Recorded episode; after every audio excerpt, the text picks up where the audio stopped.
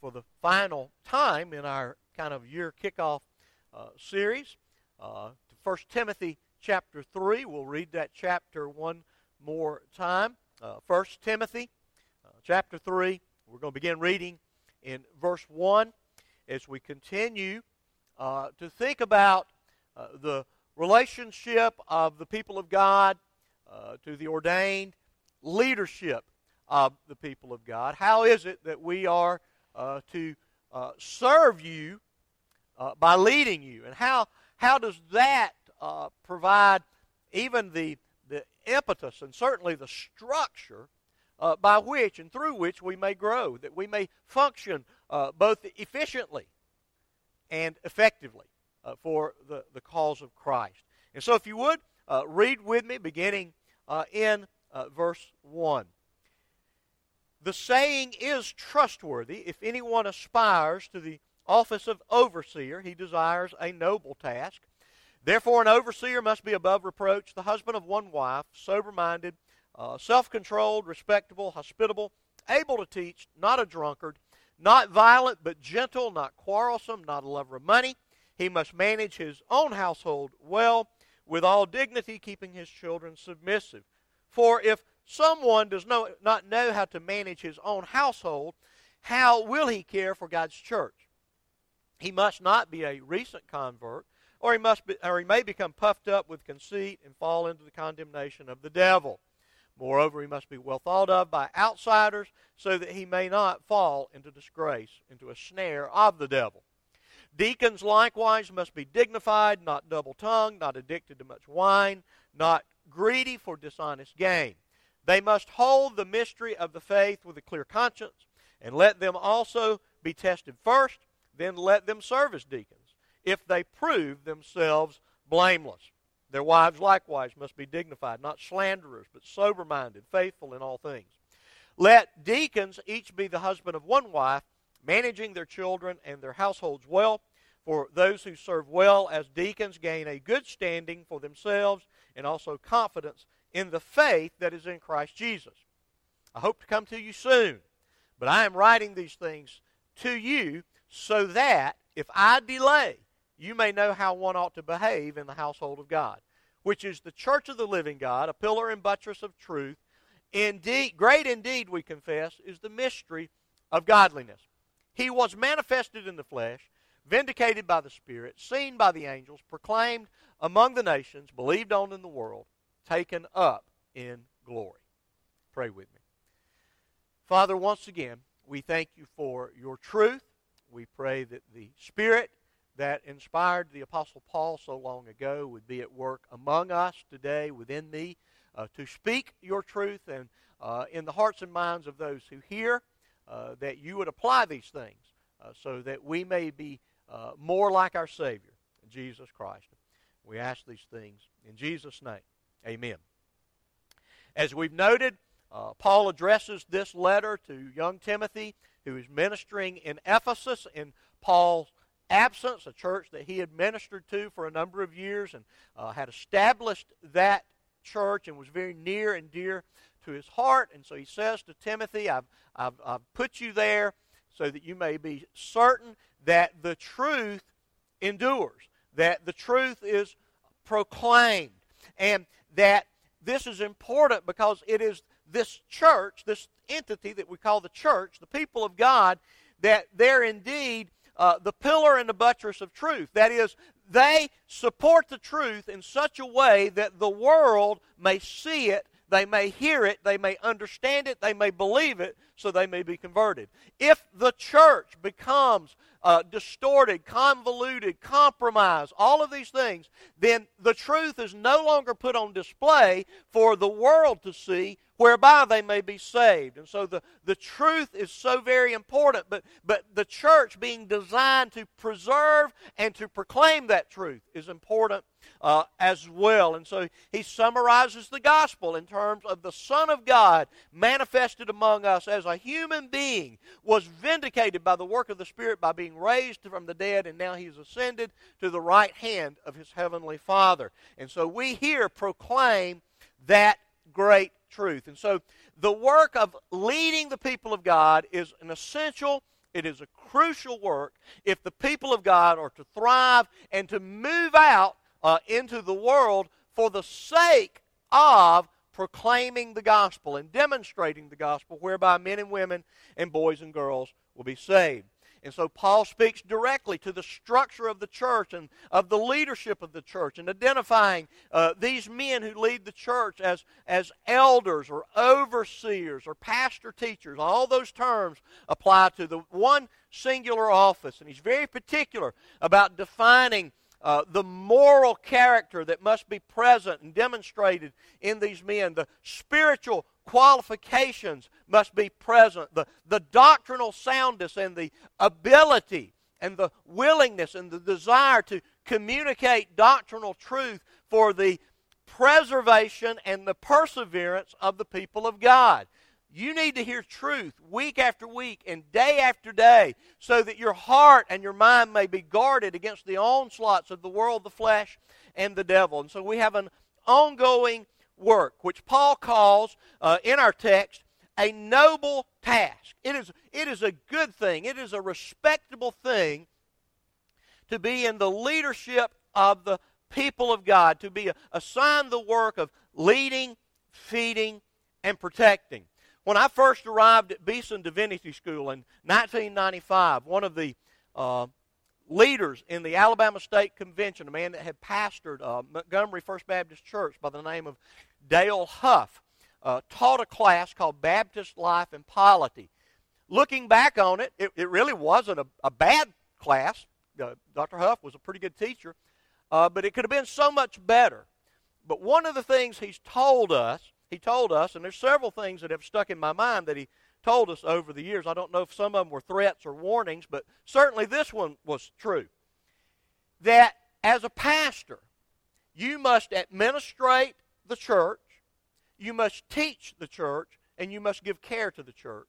And you cannot make a C minus in any, or you cannot make less than a C minus in any of those categories. You don't have to make an A plus in any one of them or in all of them, but you can't make an F and be a pastor, lead a church. And that really pretty much corresponds with what I've broken down as the leadership of the church. Much of leadership is administrating, assigning those who have the gifts and the skills and the, the desire to do certain tasks. Now, I look at leadership of the church and, and the role I play, the role that Josh and Tim play as fellow elders uh, here at North Clay Baptist Church. It is our fault. If the restrooms are not satisfactory, it's our fault. Because I have not administrated effectively enough that it is not carried out with excellence. If whatever it is, it's my fault. Okay, you can blame me. Now, I would rather you go directly to the person that's more directly in charge, but ultimately, it's my fault. That's the way leadership works, okay? Uh, as Harry Truman had on his desk, the buck stops here, okay? And so, whatever the complaint is, I, have, I bear at least some type of responsibility, either responsible or irresponsible, okay? And so, we're assigned to this business of leading the church, and the Bible is not ashamed to speak of ruling. Now, that scares everyone to death. I know it does. It scares me to death because I don't want to rule you. I don't, I don't want to be responsible for you. But you know what? It's just like a husband in a home. Men, you're the leader of your household. Even if you get a signed affidavit and say, I am no longer leading this home, guess what? You'll stand before God as the leader of that home. And guess what? I will stand before the church, and these two other elders will stand before the living God and give an account for leading this church, for ruling over you, for exercising oversight, giving care to your soul, protecting you from that which lies out there. And we're, we're to feed the church by rightly dividing. I'm going, to, I'm going to talk more about each of these in just a minute. And we seek to protect you. Two of the prominent ways that I think about is warning you about false doctrine or false teachers. Um, I, I, know sometimes, you know, I, I, know I get a lot, well, that's just Tim. You know, he's so narrow, he's so this, he's so that. But bad teaching, bad doctrine is damning. It, it undermines the gospel. It distorts the gospel. And it may not have a real bad effect on you. But guess what? You've got you're probably going to have children and grandchildren and great grandchildren that are going to follow after you. And by the time this junk accumulates in the church over two or three generations, the gospel will be gone. And it's because we thought so and so was okay that was okay. That that that that music was okay. The the Jesus loves me, yeah, yeah, yeah, praise music. You know, it's all good, okay? And so we're here to protect you. And sometimes I know you don't want to be protected. But that's what God has assigned us to do. And we demonstrate servant leadership, clearly depicted by our Lord Jesus the night of that Last Supper when he washed his disciples' feet and saying, Do you understand? Yes, indeed, I am your king. But I'm a different kind of king that's ever walked the face of this earth. I'm a servant king. Jesus, in explaining to his disciples in the Gospel of Mark, chapter 10, talked about how uh, the Gentile world saw, saw uh, leadership and how uh, they, they sought essentially to abuse uh, the offices uh, that they held. I, I tickled Monica the other night in that I called Pilate a thug. She, she thought that was a pretty interesting term to apply to Pontius Pilate. But uh, that's what he was. He, he abused his power and how, how frequently in every realm we see power abused. But Jesus said it's not to be that way among my people. You don't lord it over them. You, you serve. A friend of mine many years ago was one of the first uh, kind of contemporary musicians that I had encountered. And he had a, a song, and, and, and both of us had grown up. He had actually attended Tennessee Temple. Bless his heart. I hope he's gotten over it by now, but I don't know. But he went, uh, you know, I, I was deeply influenced by that, and, and he had a little song called it's, He's a Shepherd, Not a Cowboy. Now, what is one of the main differences between a shepherd and a cowboy? A cowboy is behind the herd driving it. A shepherd is in front of the herd leading it. You ever you know, shooting their pistols and cracking their whips and driving everybody? It will not work among the people of God. We're to be out front and we're to lead the people of God as those that have their best interests in, at heart. Sometimes that's difficult. You know, when you're raising children, you ever have any trouble convincing your kids to eat their vegetables, take their vitamins? Y'all know what I'm talking about.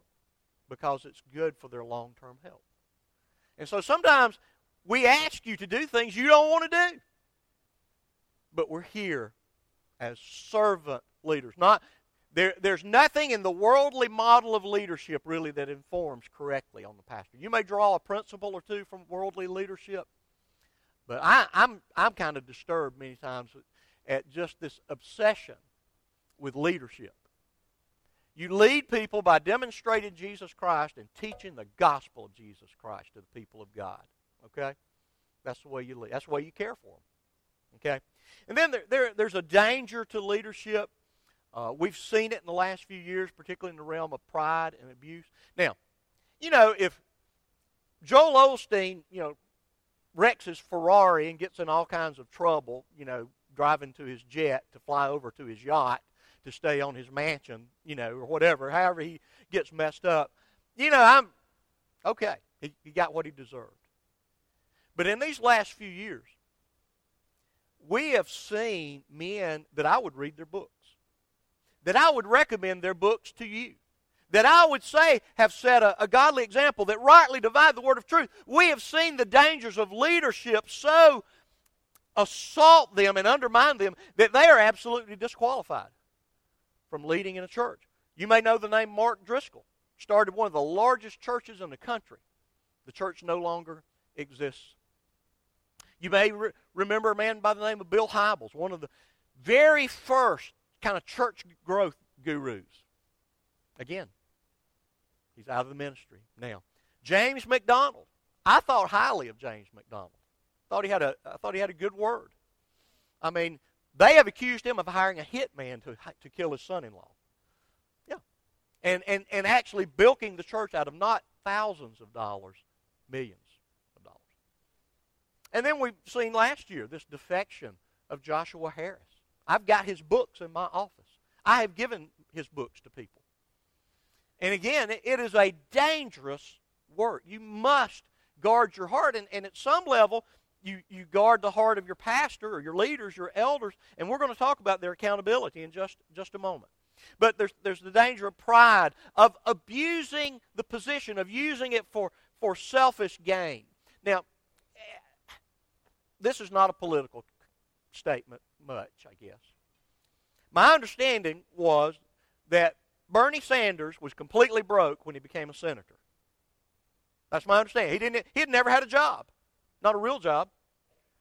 And now he's a millionaire and owns three houses, and all he's done is serve in the Senate. Now that sounds like there's something self-serving going on among him and so many like him. I, y'all are looking at me real. I'm serious. I mean, my gosh. If, if you look at leadership, at, at particularly, we're talking about pastoring, as a means to feather your own de- uh, nest,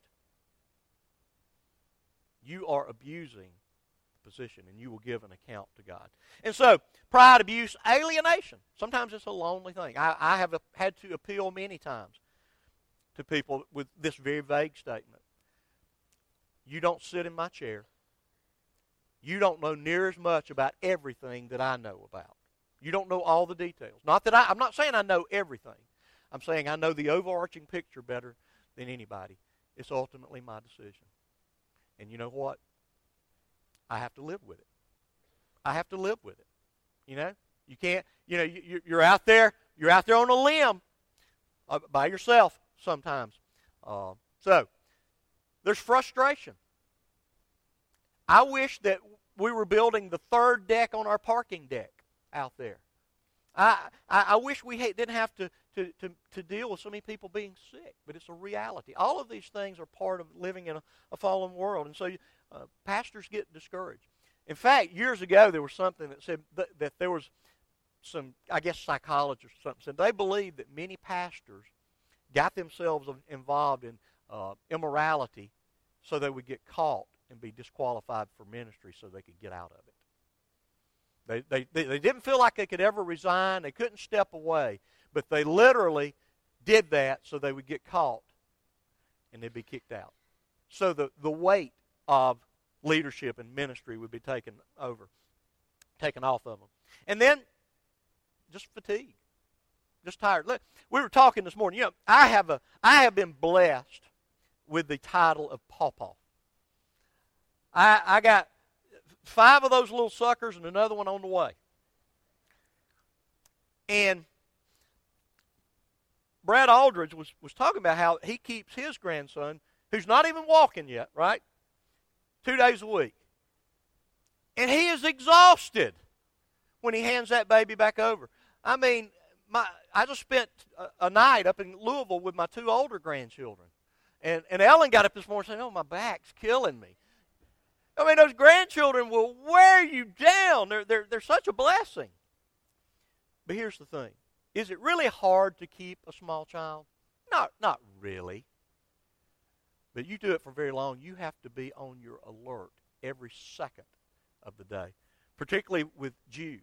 He is into something constantly. He, he could be five miles down the road before I blink. He, he could pull pots off the stove. He could, I mean, have the water faucets turned on, the toilets clogged. I mean, just you name it. But you, you know, you've got to be on your guard. You've got to watch because he's just inclined to wander off and do something. Now, I don't mean to be demeaning. I'll say it this way, and we're the same way. We're the same way. It is a constant concern over your well being. I don't say that as your martyr. I'm not. I love what I do. I thank you for giving me the privilege. Y'all have been so good to me. I gladly do what I do. And I say it, I can't do it for free. But if you fire me, I'll be doing it somewhere for free. Yeah. I'll still be teaching the people of God and trying to take care of them try to lead them appropriately. So, I love what I do, and I love you, and I thank you. But it's also fatiguing in a way that you won't believe. Okay? But a good analogy, uh, I walked in to get Jude this morning, and she goes, Here, he's yours.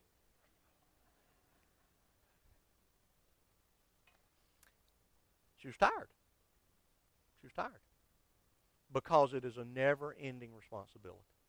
So, there's all of that danger with leaders. That's why churches care for their leaders. And then I want to say a word about accountability. Go to 1 Timothy chapter 5. You're just a, a page from there probably. 1 Timothy chapter 5, verse 17. Let the elders who rule well be considered worthy of double honor, especially those who labored in preaching and teaching. Quite likely, by this early stage in the church, the, the church had rightly developed both ruling elders and teaching elders. Okay? And they were saying that it's okay for, for individuals to earn a living if they devote themselves to the preaching and teaching ministry. That's part of what's going on there. But he, he goes on to say, look at verse 19.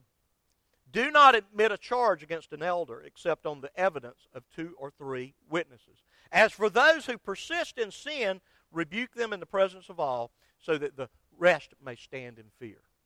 Now, what does that mean? That I'm capable of sinning. And that I, I, believe, it does not say this, but I believe if you've got an issue with me, the first thing to do is come talk to me. If you've got an issue with Josh, issue with Tim, you come to us. And if, if you discern that we have sinned against the church, then here's the prescription as to how to carry it out. How to carry it out. Not to go, not to try to, to, to, to raise up kind of uh, uh, uh, you know a movement to come against us, but to deal with it biblically. I am accountable to you. Okay, I'm accountable to you. And you know, I, one of my little things, you know, well, Tim, you still preaching? Yeah, I was when I left North Clay about 12:30 Sunday, but now I got to preach again next week. It may not work out so well. They, they may fire me before I can get off the grounds. We're a Baptist church. You have the final say in who serves you as your pastor. Okay? And so that is kind of the interface between the congregation and the elders. I'm a fan, and, and again, it's going to sound very cocky when I say this, and I, I truly don't mean it. I love my job. Thank you for a paycheck week after week and being faithful to that. I, I understand. But there is this sense of, well, Jesse Stone, the uh, Robert B. Parker character portrayed by Tom Selleck in several uh, TV movies. He gets crossways with the city council. And he's fixing to go into a meeting with that council. And they look at him and say, Jesse, don't you know we can fire you? He said, I do, but you can't tell me what to do. That's an interesting thing. Y'all can fire me, but as long as I'm serving, I'm here to lead you. I'm here to lead you. I'm here to guide you. I'm here to exercise uh, the authority that's appropriate for the role. You can fire me, for sure, and I hope you don't. But at the same time, you've called somebody to lead you. Okay? Not drive you. I'm not a cowboy. I'm an under shepherd. Okay? All right, so I'm accountable to the church. And I think that's very important. And I think what in, in every case that I mentioned of these mega church pastors that had worldwide ministry, was on writing books and on radio and on TV, they did not have appropriate accountability around them. And that's how they got in trouble. I think in every case that's what you'll find out. There was no one to hold them accountable. And as we used to say in Somerville, they got too big for their britches.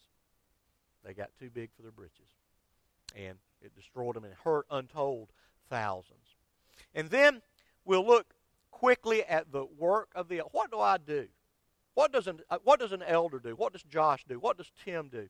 Well, we've talked a little bit previously about the the feeding. Uh, here I use the word equipping. Uh, we looked at Ephesians 4:11 very early on, where it talks about apostles and prophets and pastor teachers and evangelists. And so the pastor teacher is called to the work of equipping the work, church to do the work of ministry. I'm equipping. How? I rightly divide. Which means, now, that involves this. I must first and foremost be a student of the Word. Now, I'm going to tell you something. I have not mastered the Bible, and more tragically, the Bible hasn't fully mastered me. That's the worst thing, is the Bible hasn't fully mastered me yet. Okay?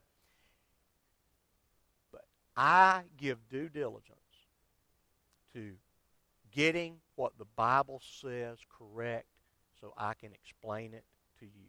And so I'm studying to show myself approved. That workman who need not be ashamed, rightly dividing the word of truth. You'll want to, folks? You ever heard that verse before? Any, anybody here? Anybody? Okay. All right.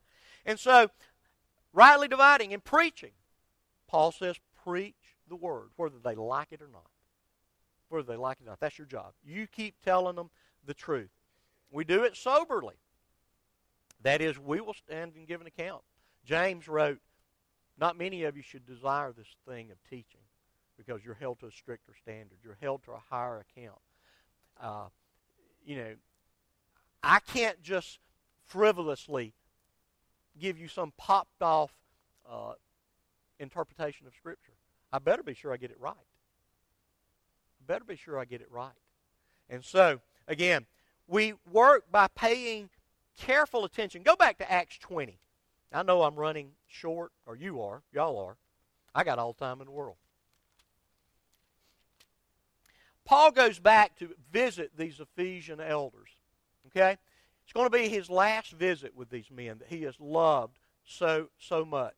And if you'll move down toward the end of the chapter, uh, maybe verse 24, he's telling them that you know, he wanted to speak to them, that he knows his life is going to be difficult, he's going to be persecuted, and that, that does not concern him. He must discharge the ministry that God has given uh, to him, and I won't be back. You're not going to see me again. Verse 26 Therefore I testify to you this day that I'm innocent of the blood of all. That is a singular desire, should be the desire of every elder. How do I become innocent of the blood of all? I've told you the truth. I've told you the truth. I've told you about Jesus Christ. For I did not shrink from declaring to you the whole counsel of God. That is, I don't sugarcoat it, I don't dodge it. We take it straight out of the text. Pay careful attention to yourselves and to all the flock in which the Holy Spirit has made you overseers, overseers to care for the church of God which he obtained with his own blood. Jesus Christ has entrusted this small group of people to us as elders to lead and we will give an account for how we've treated his bride. Let me tell you something. If you were to take Ellen off somewhere on a trip, and I found out that you mistreated her, or you, you, you did something to harm her, it'd be the Dickens to pay. It'd be the Dickens to pay. Pastors that abuse the bride of Christ, they have a sobering day ahead of them. And so I function as an under shepherd who will give an account. And again, verse 28 pay careful attention yourselves and to all the flock in which the Holy Spirit has made you overseers to care for the church of God. Overseers. Having oversight. Looking over the people, just as a shepherd would look over the sheep or the flock making sure that there are no predators around, making sure that they have ample food to eat and water to drink, make sure that they're safe, constantly alert, on guard, watching.